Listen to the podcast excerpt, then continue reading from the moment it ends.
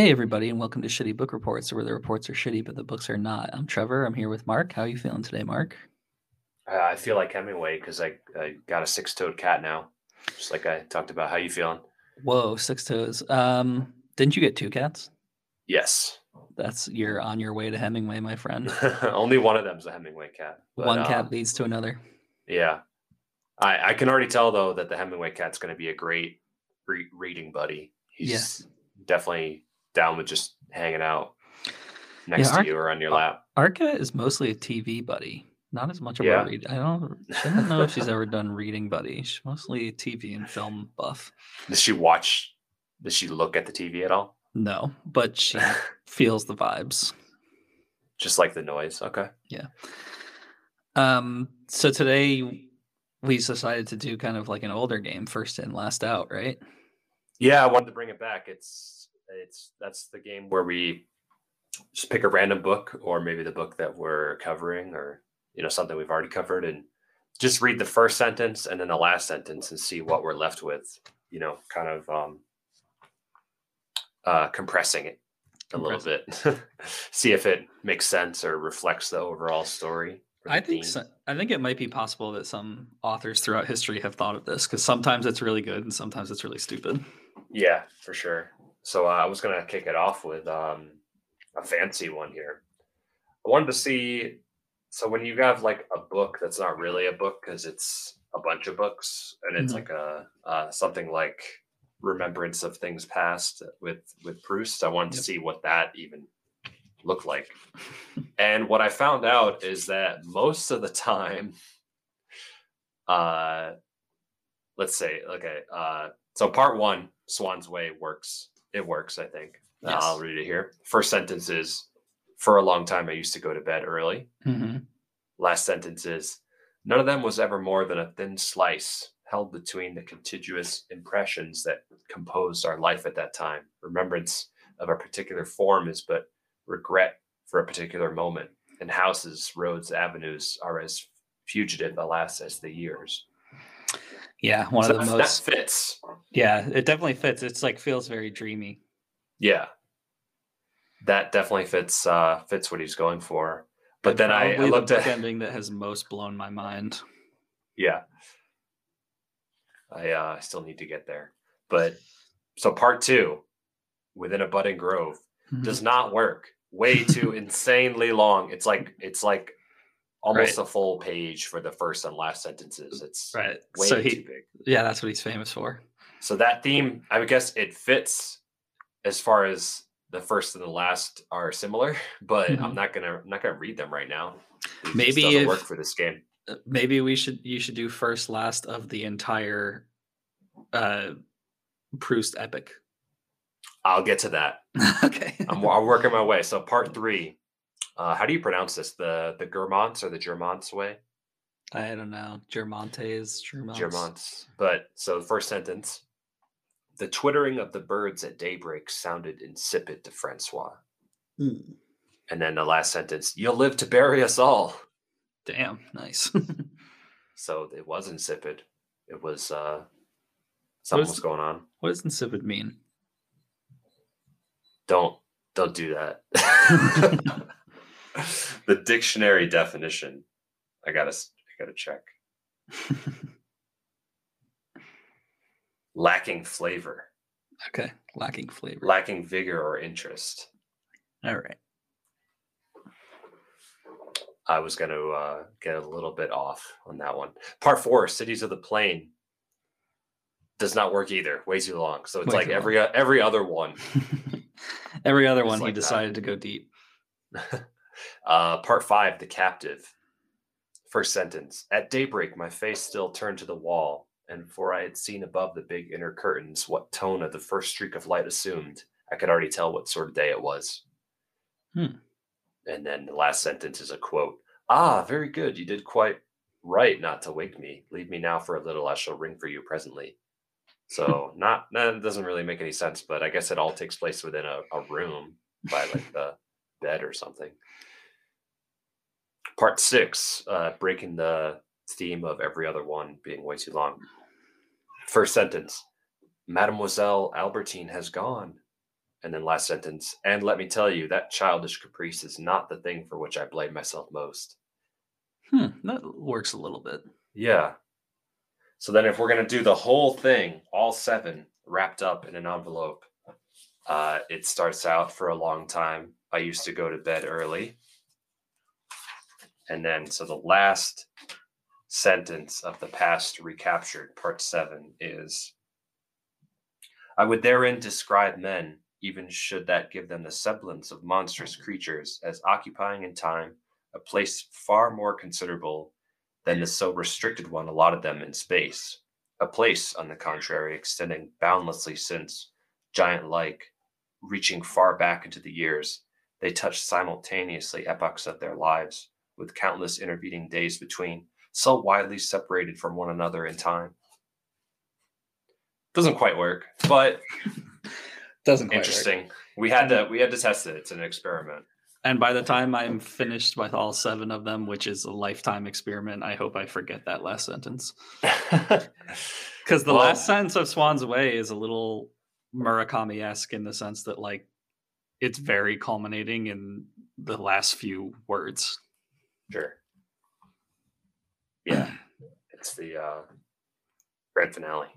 Let me do some first and last, and I bet you you'll guess what the first book is. Okay, yeah. Okay, my Let's first sen- first sentence of a of a of a book that I'm holding, and also, by the way, I did not realize that you own all of Proust, Uh, I actually bought like uh, two two volume set. right? two volume set. Yeah, exactly. Nice So I have some vintage ones off eBay. Moncrieff translation. Uh, let's see. It probably is if it's vintage off eBay. Uh, it's from Random House.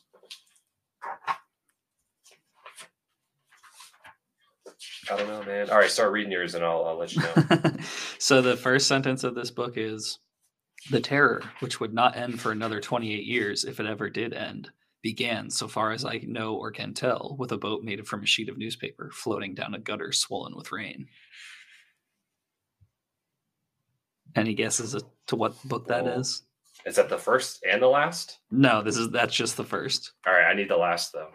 Okay, and then the last is, or so Bill Denbrough sometimes thinks on those early mornings after dreaming when he almost remembers his childhood and the friends with whom he shared it. 28 years of terror.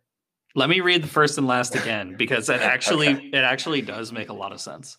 Okay. The te- the terror, which would not end for another 28 years if it ever did end, began so far as I know or can tell with a boat made from a sheet of newspaper floating down a gutter swollen with rain. Last sentence. Or so Bo- Bill Denbrough sometimes thinks on those early mornings after dreaming when he almost remembers his childhood and the friends with whom he shared it. I'm I'm drawing a blank here. Dude, a 28 boat, a boat, years of terror. a boat made from a sheet of newspaper floating down a gutter swollen with grain. You don't know what that Uh. It no, I gotta hear it. Oh, okay. the like the thing like floats down and then like he sees the clown in the, s- in the sewer or whatever. Uh, I'll do another first and last I'm rapid. tired still. I don't know. yeah, I should have known that. Uh, actually, the But way that- it's written, it's easy not to think about the newspaper. It's easier to think about the terror. I think King probably does uh, try and and do a beginning and end like that. Hmm. Actually, let me try. I, I have one here. Let's. Uh, I, I actually picked one out of the random ones. Let's see. It's another King. I gotta find the first and the last. Oh, that's so that's too easy. what is the first sentence Jack Torrance thought, a vicious little prick. And then Wendy sat down on Danny's other side, and the three of them sat at the end of the dock in the afternoon sun. The end. You say it's so easy, but I don't know it. Jack Torrance is uh, uh The Shining. Oh, okay, Yeah, and then Danny. Danny. Is he like it, the the first and last names all three main characters, which is that's that makes it pretty easy for this game. But All all right, right, for this book that I'm holding in my hand, uh, first sentence: My mother died today. Last sentence: So that it might be finished, so that I might feel less alone, I could only hope there would be many, many spectators on the day of my execution, and that they would greet me with cries of hatred. Okay, that that that that works. It That works. works as like it fits the theme. it's the theme. It is the Yeah. theme. This is uh, The Stranger by Camus, Okay. also sometimes titled The Outsider, of which I am Mhm. holding in my hand. All Yeah, right, I got one one? here. Yes, this is a book that you uh, said that you read at some point. Okay. May in Ayemenem is a hot, brooding month. Last sentence. Tomorrow. Damn. May in what? In Menyev? a, Ayemenem. A Yemenem? Yes. What the fuck? Is it like some fantasy book or something? See, sometimes it doesn't give you any context clues. The last sentence is just the word tomorrow. Tomorrow. So this is it. This is the the god of small things. Ah, the god of small things. Yes, I have read it. Arundhati Roy. Roy. Yeah. So that was that was not easy. All right, All right. first. This is my final first and last. I only brought three books. Okay. Uh, first is America does not repel the past or what it has produced under its forms or amid other politics or the idea of caste or the old religions. and the last sentence is Sure as the stars return again after they merge in the light, death is great as life. Okay. Don't I have no idea. Yeah, I mean, that? there's nothing, there's no way to know. but uh, Leaves of Grass by Walt Whitman, okay. famous American nature bro. Yeah. And actually, uh, am I going first or are you going first? We don't. We never know. Uh I don't know, but I've got a ton more. Oh, okay, I got some I got some quick hitters. Okay. All right, here's our uh our boy here. On a refreshing, brisk, beautifully fall clear fall evening, Amos Decker was surrounded by dead bodies for a lot of reasons. That's great. That's awesome for a lot of reasons. That's our boy Baldacci. Ooh, Baldacci. Oh, you. Yeah. Have, that also is revealing to me that you have a physical Baldacci.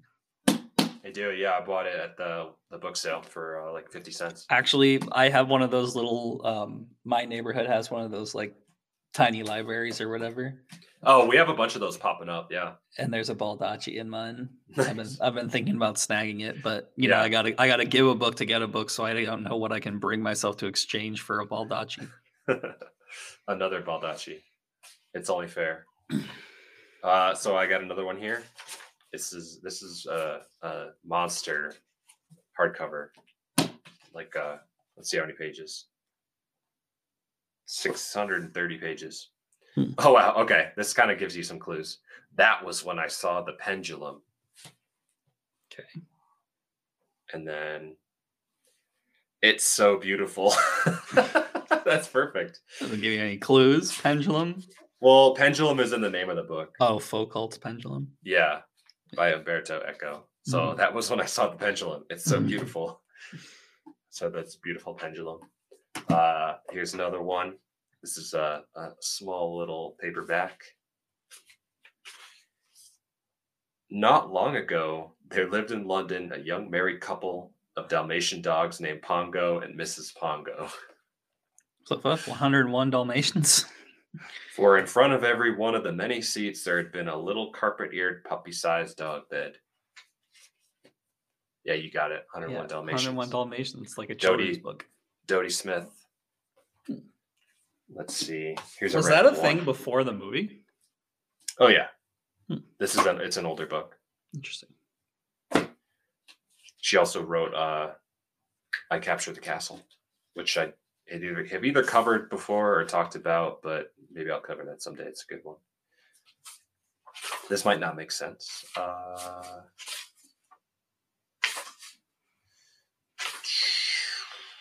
okay, yeah, this says no idea. uh, hi, my name is John Lennon. Jesus. Uh, and as John says, A is for parrot, which we can plainly see. I don't That's know. gr- that's grapefruit by Yoko Ono. Ooh, a book of instruction and drawings. interesting. And then, all right, two more. This one's serious. The other one's not.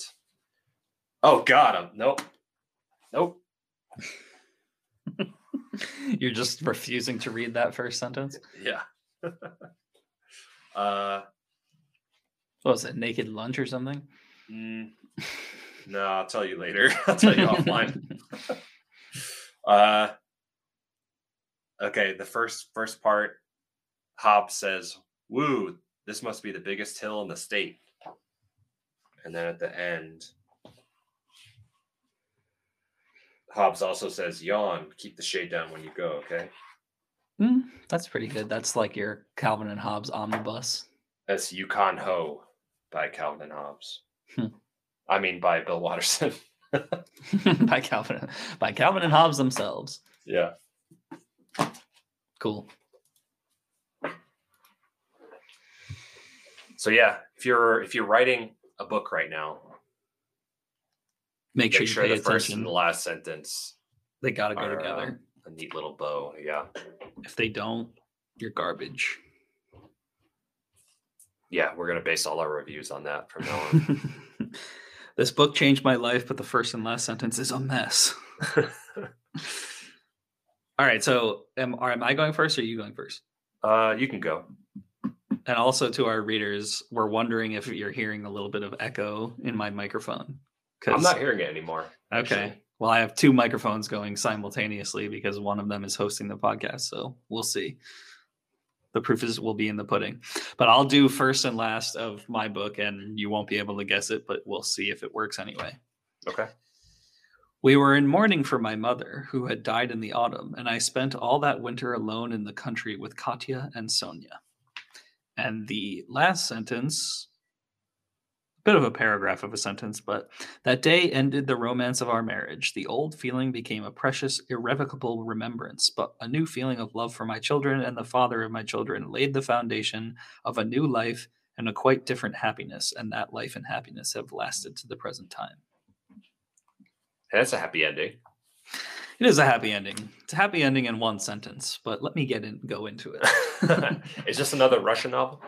it is, yeah. Katya that and Katya, Sonia. yeah. Katya and Sonia.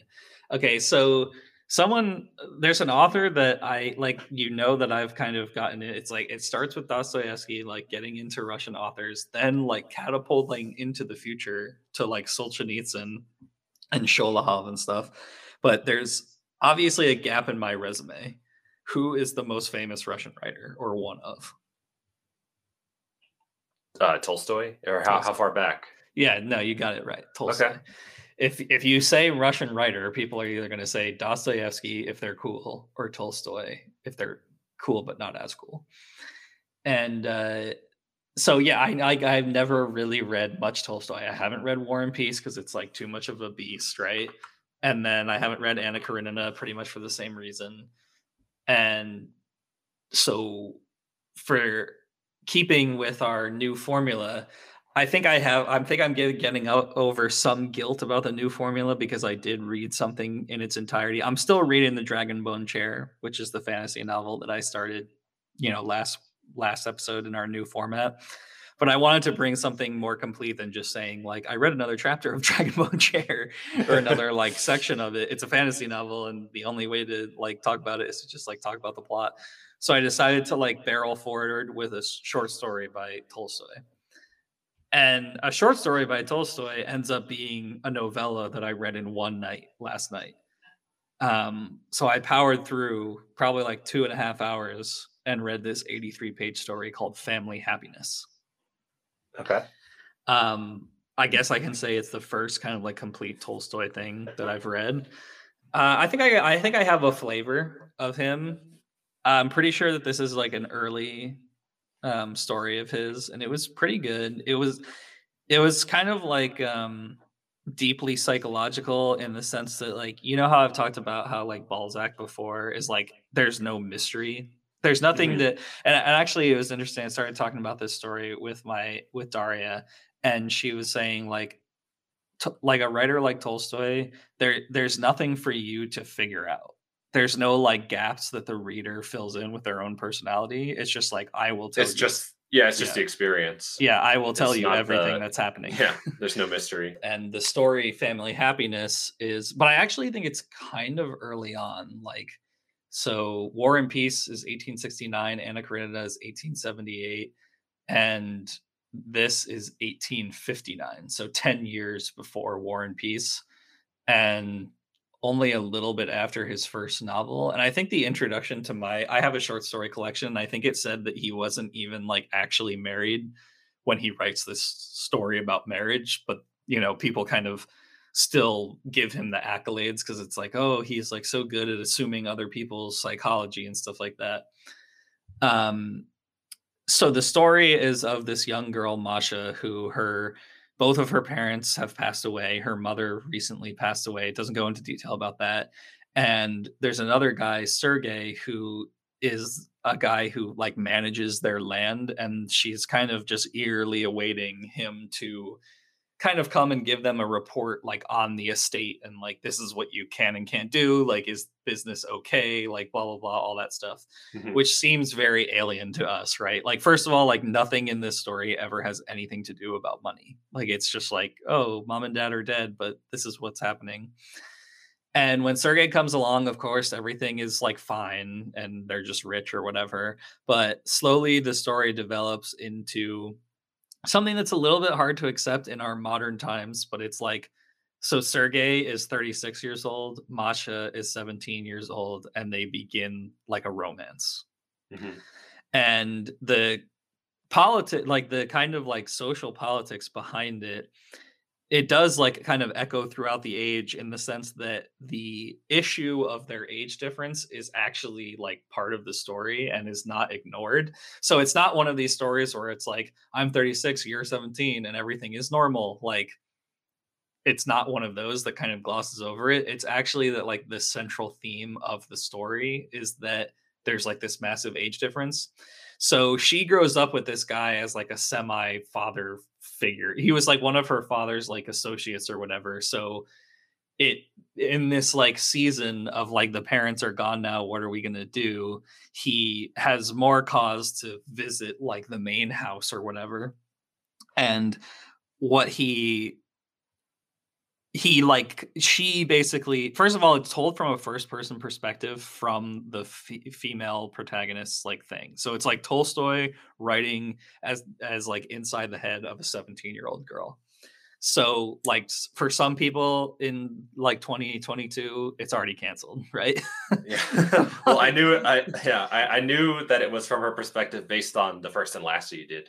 right yeah the first yeah okay Yeah. so yeah so it's like that perspective um but what basically what the story is about is like a development her kind of maturation and social development of coming to like have feelings for this guy but then also like she's acknowledging like he has this like kind of like patronizing you know it's like it's like kind of like in the past our relationship was oh i'll pat you on the head and say you're like a cute little girl and now we're moving into like her first like love romance kind Mhm. of thing um so it's her kind of like hitching her but what's that term like hitching your wagon to his star or whatever something like that but like she's riding on the coattails coattails of his suppo- yeah. supposed maturity Okay. and of course like the course like leads forward that they fall in love and uh, there's some really good passages of like basically like finding yourself and like becoming more mature and like kind of grappling with the idea like because at first he's not into it really he's like basically kind of shuns the idea because of their age difference and also like his role in her life or whatever but then blah blah blah things go forward and eventually it's like oh we will we did fall in love like romantic things happened and now we're going to be married. And that's kind of part one.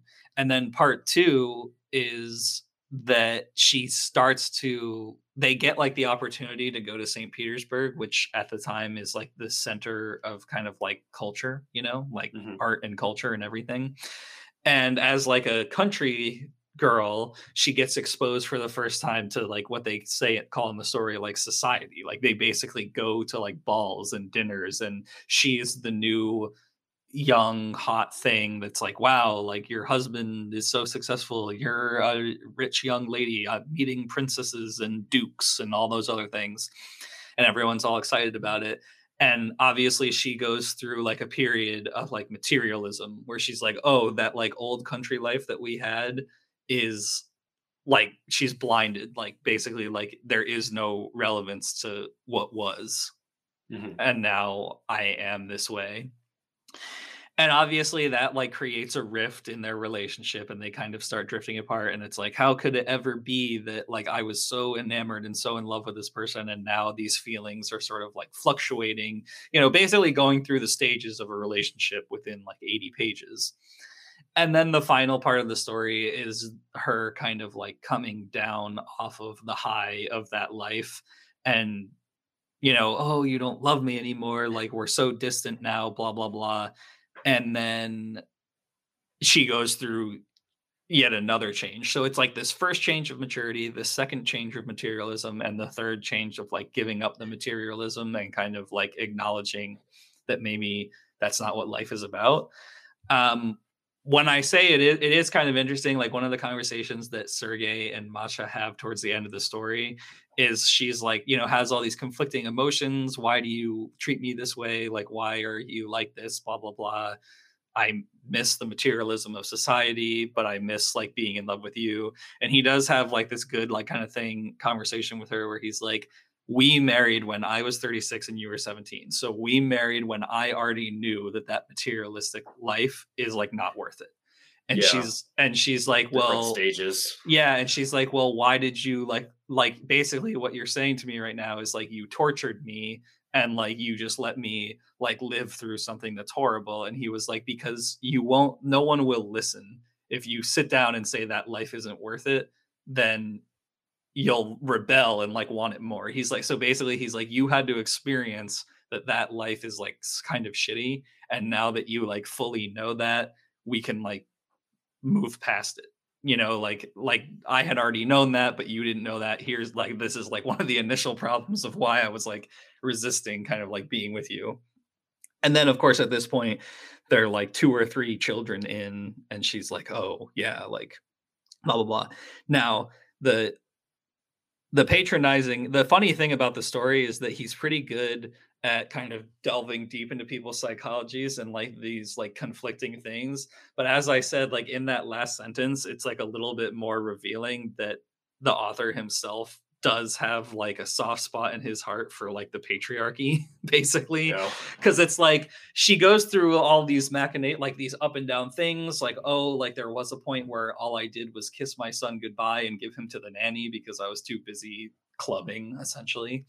And then and then you know oh i'm coming more back down to earth. But the thing that feels like really like patronizing and and that's and i'll read it again it is the last sentence of like basically she just says but i have a new feeling of love for my children and the father of my children laid the foundation of a new life and quite different happiness. That life and happiness has lasted to the present time.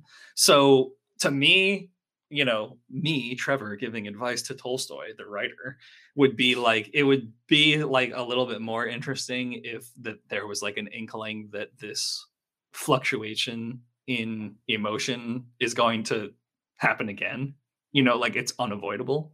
Yeah. You know uh, like mothers you know go through times where they you know it's like anybody you can be cemented in a in your most like a job that you love for 10 years and then on that 10th year you go through this thing where it's like well maybe this isn't what i really love and like blah blah blah like the same thing happens with parenthood with motherhood like whatever and it could be like slightly more interesting if he was less definitive about it in the end um and that was something that i talked with daria about as well that it's like interesting that he puts forth this idea that like yeah there's this period and that period and whatever but really at the end like all women just are like there to be like fall in love with being mothers and that is the end yeah, of of everything a very old opinion. Yeah, and and and uh, you know, Daria was saying too that like that this, and it was in the introduction to this book as well that some of these sketches, including this one called Family Happiness, is like this is a character that's in War and Peace. And it Oh, goes okay. and it goes to even uh, more extreme. Like in War and Peace, it's like she also like gets fat in War and Peace and is like, you know, like I, you know, this is the fulfillment of like what a woman, like the ideal woman, like, you know, just gains a bunch of weight and loves living with her children and stuff like that. Like it's like more kind of like patronizing. Yeah. Um, so there's definitely that element to it. And looking back in the past, it's like, uh, you know, it, it's not as clear cut. But I would say to like redeem him a little bit in our modern eyes is that there is like a lot of cool stuff in there, especially psychologically. And I wanted to read a passage that was my favorite passage that is um, on one of the nights when they aren't together yet. Sergey and Masha are not together yet, but they're kind of like on the path, so to speak, of being there. And I thought it was just like a really well written passage. So imagine twilight kind of like like a magic hour kind of situation. The sun is setting and you're in your beautiful gardens of your russian estate okay? Mhm. so they're walking. They go for a walk like after dinner. Uh, i'll start from here. As if that would prevent me from blah, blah, blah. never mind. I'm not going to start there we were walking along an avenue, and it seemed to me whenever I looked ahead that we could go no farther in the same direction, that the world of the possible ended there, and that the whole scene must remain fixed forever in its beauty. But we still moved on, and this magic wall kept parting to let us in, and still we found the familiar garden with trees and paths and withered leaves, and we were really walking along the paths, treading on patches of light and shade, and with a withered leaf and a withered leaf was really crackling under my foot and a live twig brushing my face and that was really he walking steadily and slowly at my side and carefully supporting my arm. And that was really katya walking beside us with her creaking shoes and that must be the moon in the sky shining down on us through the motionless branches. But at each step this magic wall closed up again behind us and in front and i ceased to believe in the possibility of advancing further. I ceased to believe in the reality of it all and I just thought that was like a really good kind of like passage of like, oh, like this perfect moment is like you're moving in like a windless bubble of like, yeah, like that, like that person is really there, like walking with me, and I'm really here, like in my ideal. And like this is like the reality bubble that's here, like only for Mhm. us um and there's good writing like that kind of like throughout uh, with the way that people feel and think and you know all these different like fickle thoughts and jealousies and you know blah blah blah. And honestly another thing that i was like i like i said i read this all in one night last night uh like 83 pages took me like two hours. And i am gonna stick by what flashed through my head even though it's like a silly thing and people would make fun of me. But while i was reading this and thinking Okay. about when I was thinking when I was reading this and thinking about the balls and like the materialism of it all versus the reality of it all and stuff like that, I honestly, honest to God, I was like, this is not too dissimilar from like a season of like Sex in the City or something. yeah. Where where it's like like in Sex in the the City story arc. Yeah like the story art like in sex and the city it's like carrie she's like this writer who like she gets like exposed to high society high fashion like clothes and stuff like that but it's usually all like comes like tumbling down like towards what life should or should not be in quotes Sure. you know and when masha was like running around throughout the story like oh i'm so like dramatic like i like do i love my children do i not love my children like my husband my blah blah blah whatever like all this stuff i was like i feel like i'm reading sex in the city um just a whirlwind. Yeah. yeah whirlwind kind of thing and uh yeah and it honestly there was yeah a lot of it was drama there's like another like small section where it's like there's like this italian marquis who looks j- just like my husband but more handsome. And like okay like we kissed on the cheek. Oh my god like what's gonna happen? Like all this like kind of drama. Um so yeah and i would say you know was it bad? It obviously wasn't bad if i read a whole novella in one night. Um so yeah.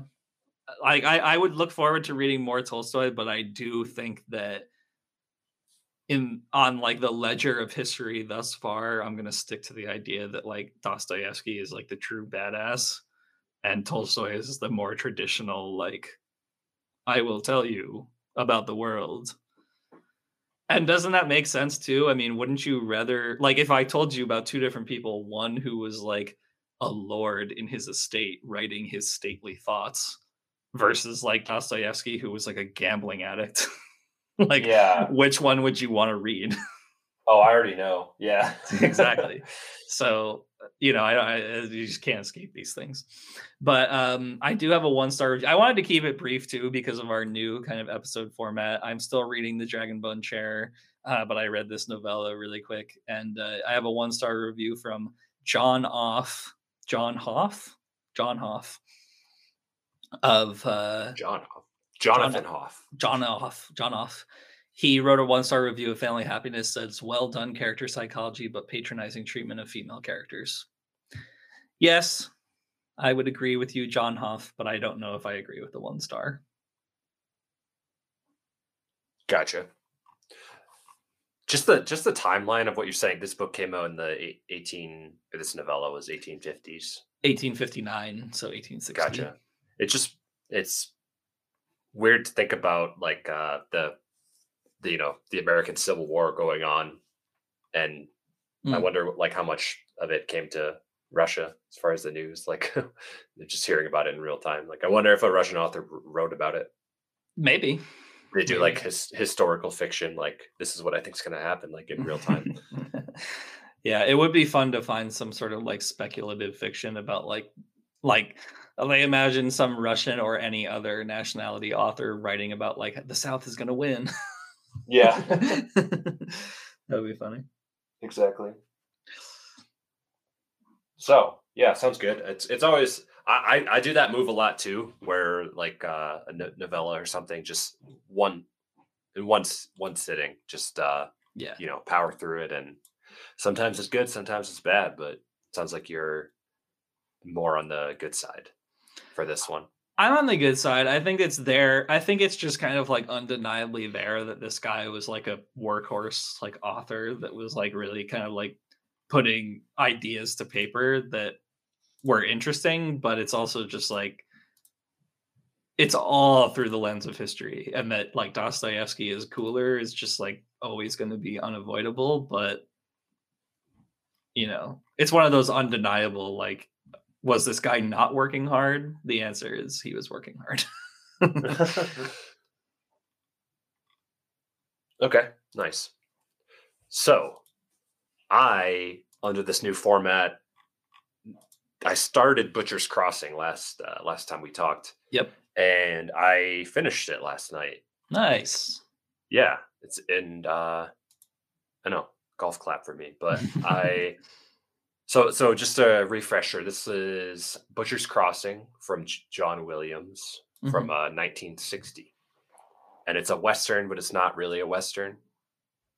but it's about Will Will Andrews, the Harvard boy who yeah.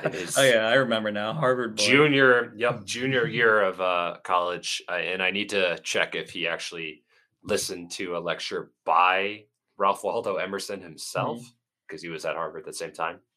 Because this takes place in 1873. Hmm. Uh, so he, you know, he hears the nature philosophy lecture, and it's so impactful on him.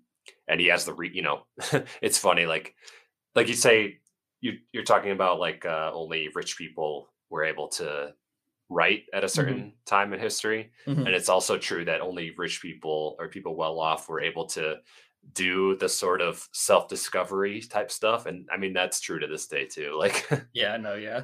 I'm gonna go. I'm gonna go live in like a van. It's so fun. yeah It's why don't why don't you do this yeah um so it's so impactful on him that he leaves he leaves uh, the northeast to go west he ends up in you know butcher's crossing colorado to go find his unadulterated self so he he recalls something from his uh from his father telling him that you know this guy mcdonald you know this guy that i met out west like he was the only person i ever saw who like made it you know out, out of just the the nothingness of the wild west where you you know you set your roots wherever uh so this guy was a you know a buffalo hide uh trader basically. Mm-hmm.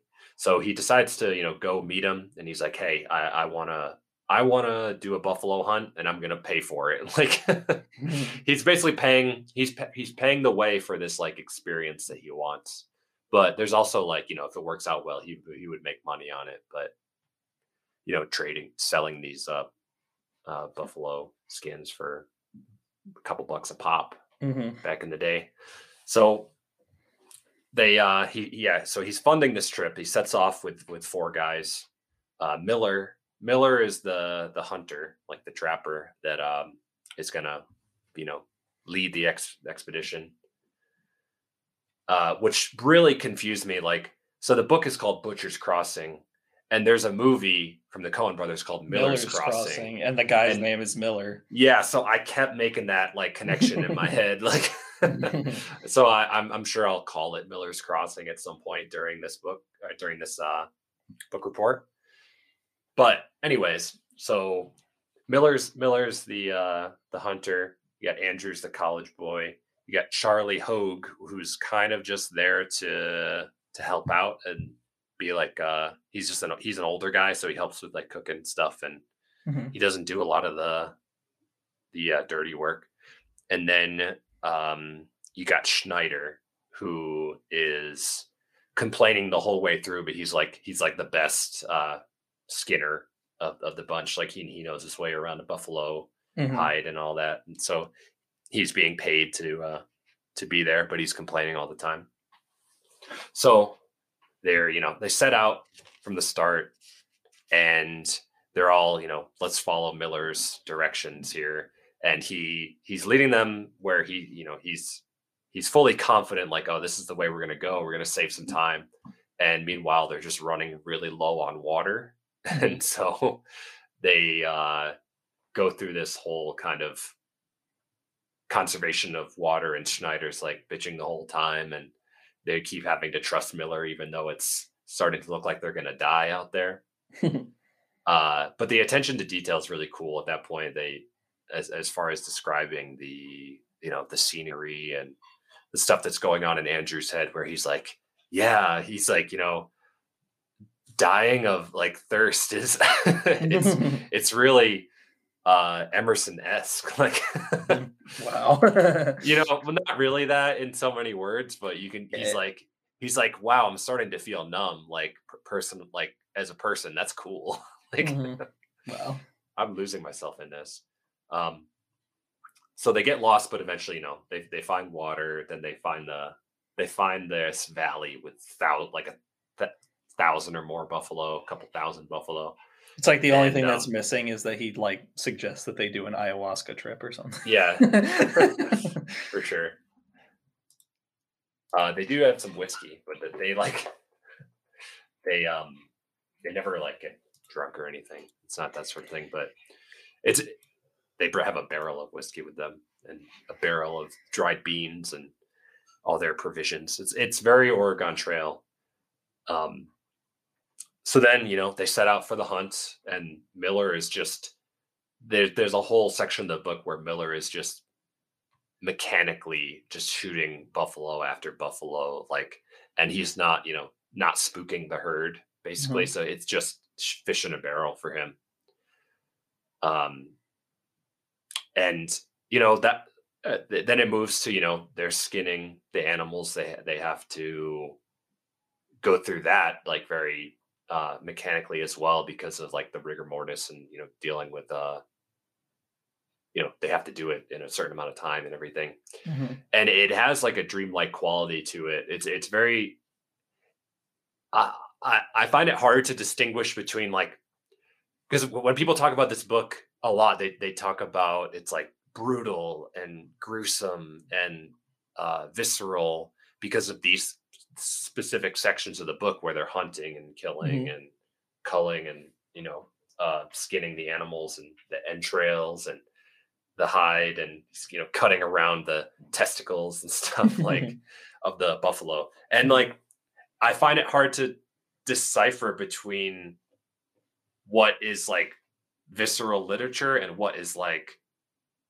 literally just like a field a field guide description like a straight up description of like this is right. what you do You know, well, that's like the that's like the whole Moby Dick problem, right? exactly. Yeah, Yeah. and that that's what this hasn't. It definitely has in common that with Moby Dick. And I, I Mhm. read some reviews too where Moby Dick was mentioned for that reason. And uh personally, I I think his writing shone through it, but there were sections where I'm just like, this is this is straight up from a field guide. Like, you know, he's describing it very well, you know, but it's Right. also it's like instructions basically Mhm. um but then you you know you break away to like what andrews is feeling at the time and like he doesn't know what the hell he's doing so he's like really slow at first and he he ruins some uh some some hides and he's like mad at himself for not being you know he being like a soft Mhm. college boy and stuff Mhm. um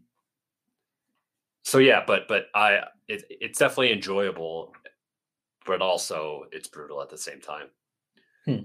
and so miller miller's just you know he's he's got dollar signs in his eyes at this point he's like wow i've never seen you know i've never seen this many buffalo at once and he's just foregoing sleep and stuff and just being very methodical about it Mhm. and so it's meant to this was meant to be like a short trip but here's where it kind of turns like miller turns into a possessed individual he wants to shoot the entire herd pretty much and he keeps saying like you know one more week one more week like we can you know we'll be able to do this and you know schneider's complaining the whole time and andrews is starting to just lose himself in this so he's he's kind of getting what he's after but it's you know not as fulfilling as he wanted it to be he's just you know working day and night and they're they're just eating buffalo meat day after day and you know they're taking bites out of like the raw livers just to fight off scurvy you know Mm. basically Um, Tasty. yeah. Uh, but so they end up delaying, you know, set they end up delaying far enough that they get, you know, it starts to snow. And they're like, oh shit. you know, we're in the Rockies and it's starting to snow. So there's like 12 feet of snow.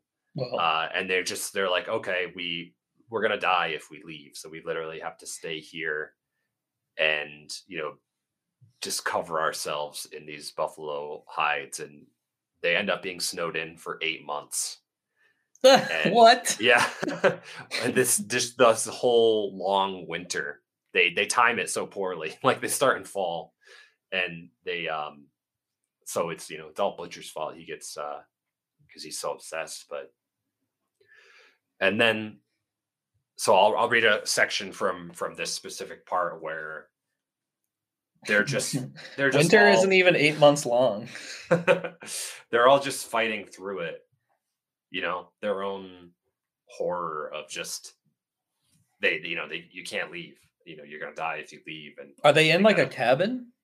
uh no i mean they they have they have a uh wagon. They have a covered wagon but they they build also build some lean-tos and you know they have like uh oxen uh Hmm. that are car- like pulling the the cart to keep alive and you know horses too and, and that sort of thing. So they they there's they have no chance if they leave. They had to like set up camp pretty much Hmm. but the whole time they're also working their way through these uh, buffalo hides at the same time so Cool.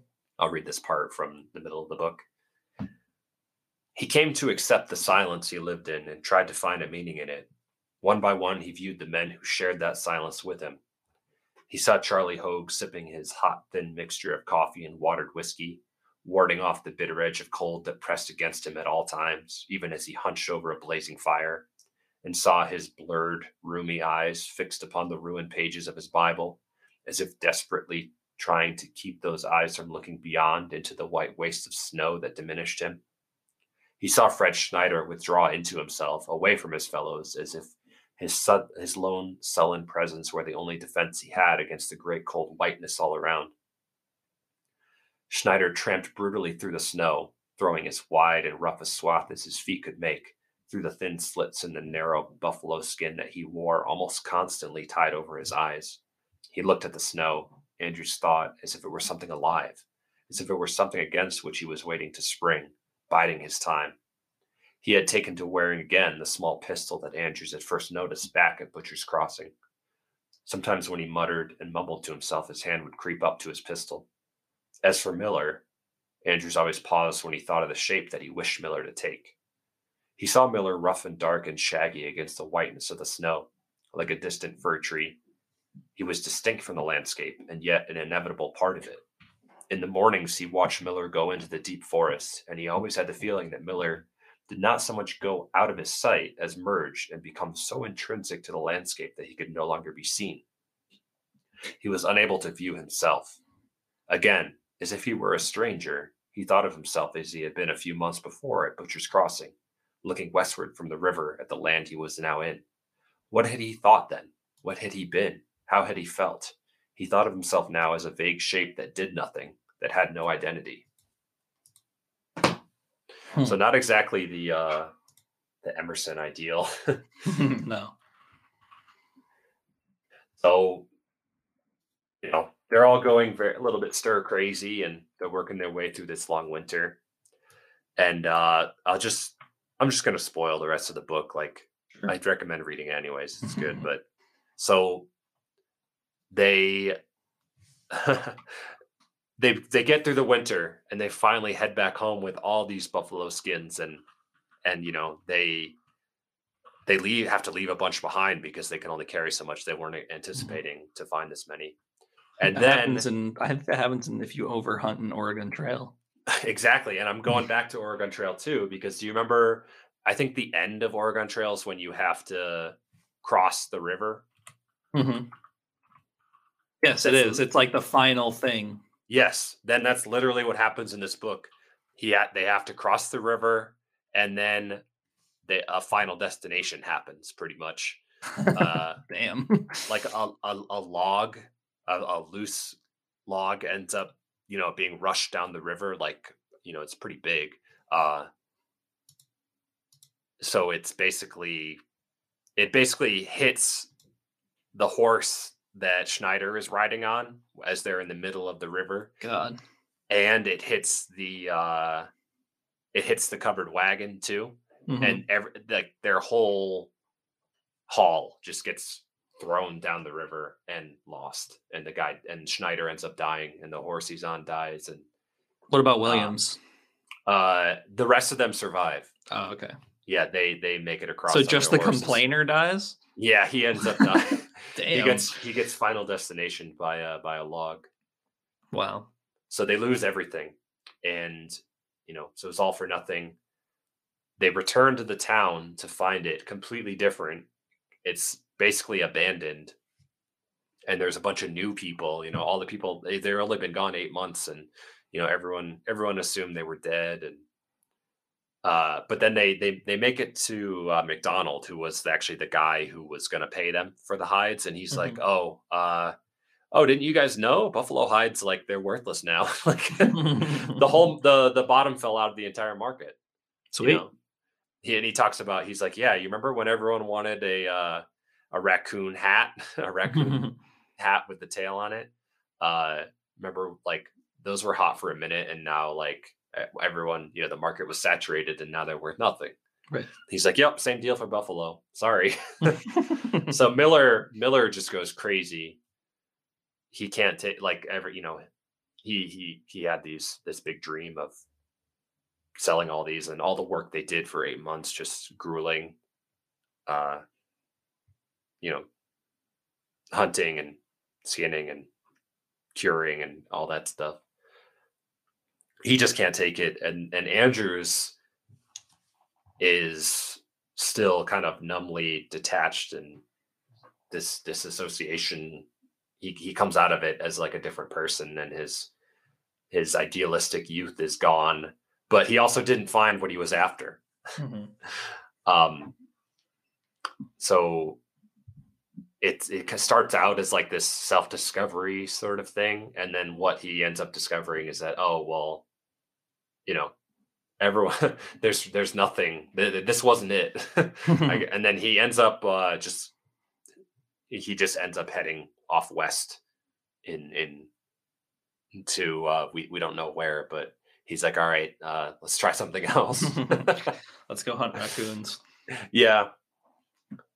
But uh, but Miller ends up going crazy and uh, kind of taking out. He he he's very mad at McDonald for not you know paying him, not being able to pay him even for the stuff that he uh, left behind. Hmm.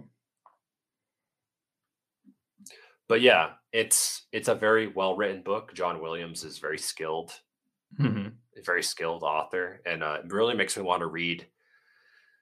He's got another book called Augustine, which is you know, anytime there's like a there's like a prolific author, someone who's highly regarded, like there's there's three or four different masterpieces depending on who you talk to. right.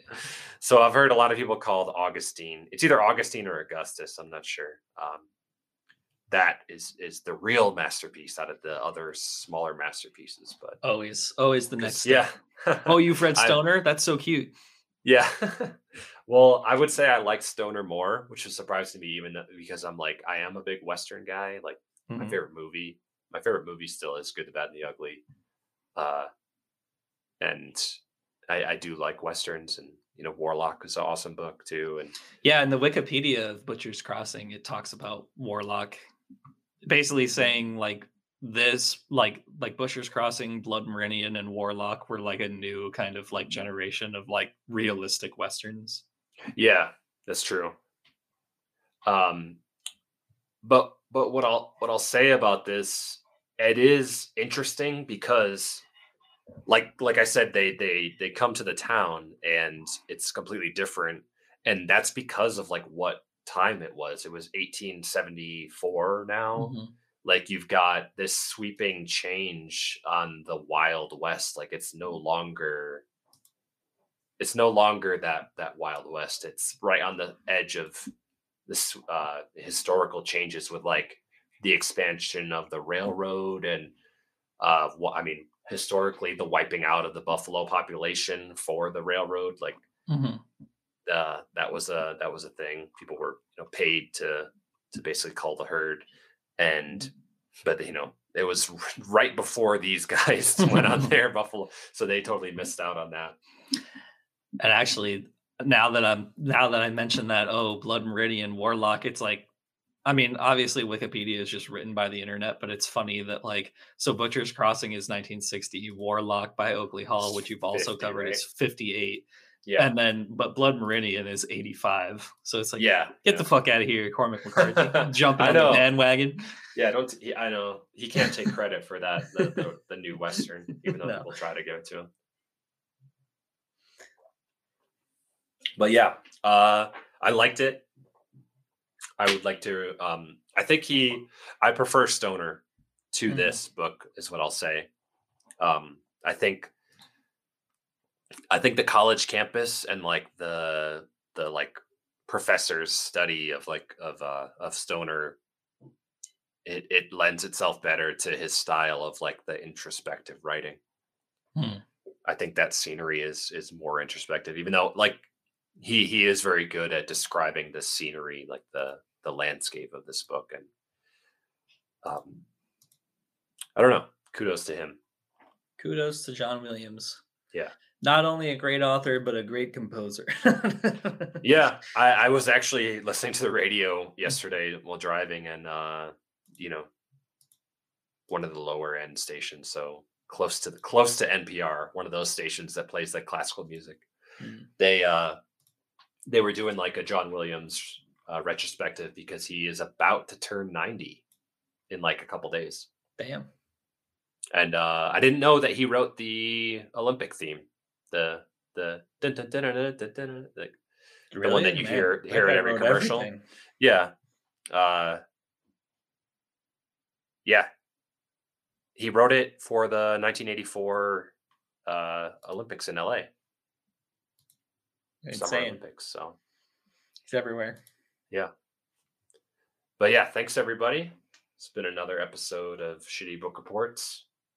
You can find us on Spotify, SoundCloud, Stitcher, iTunes, Instagram, and Twitter. Uh, SPR the podcast, all one word. And you can email us at SPR the podcast at gmail.com. Send us your first and last sentence of your of your work in progress. yeah. and make it good. Let's- yeah, let's hear it.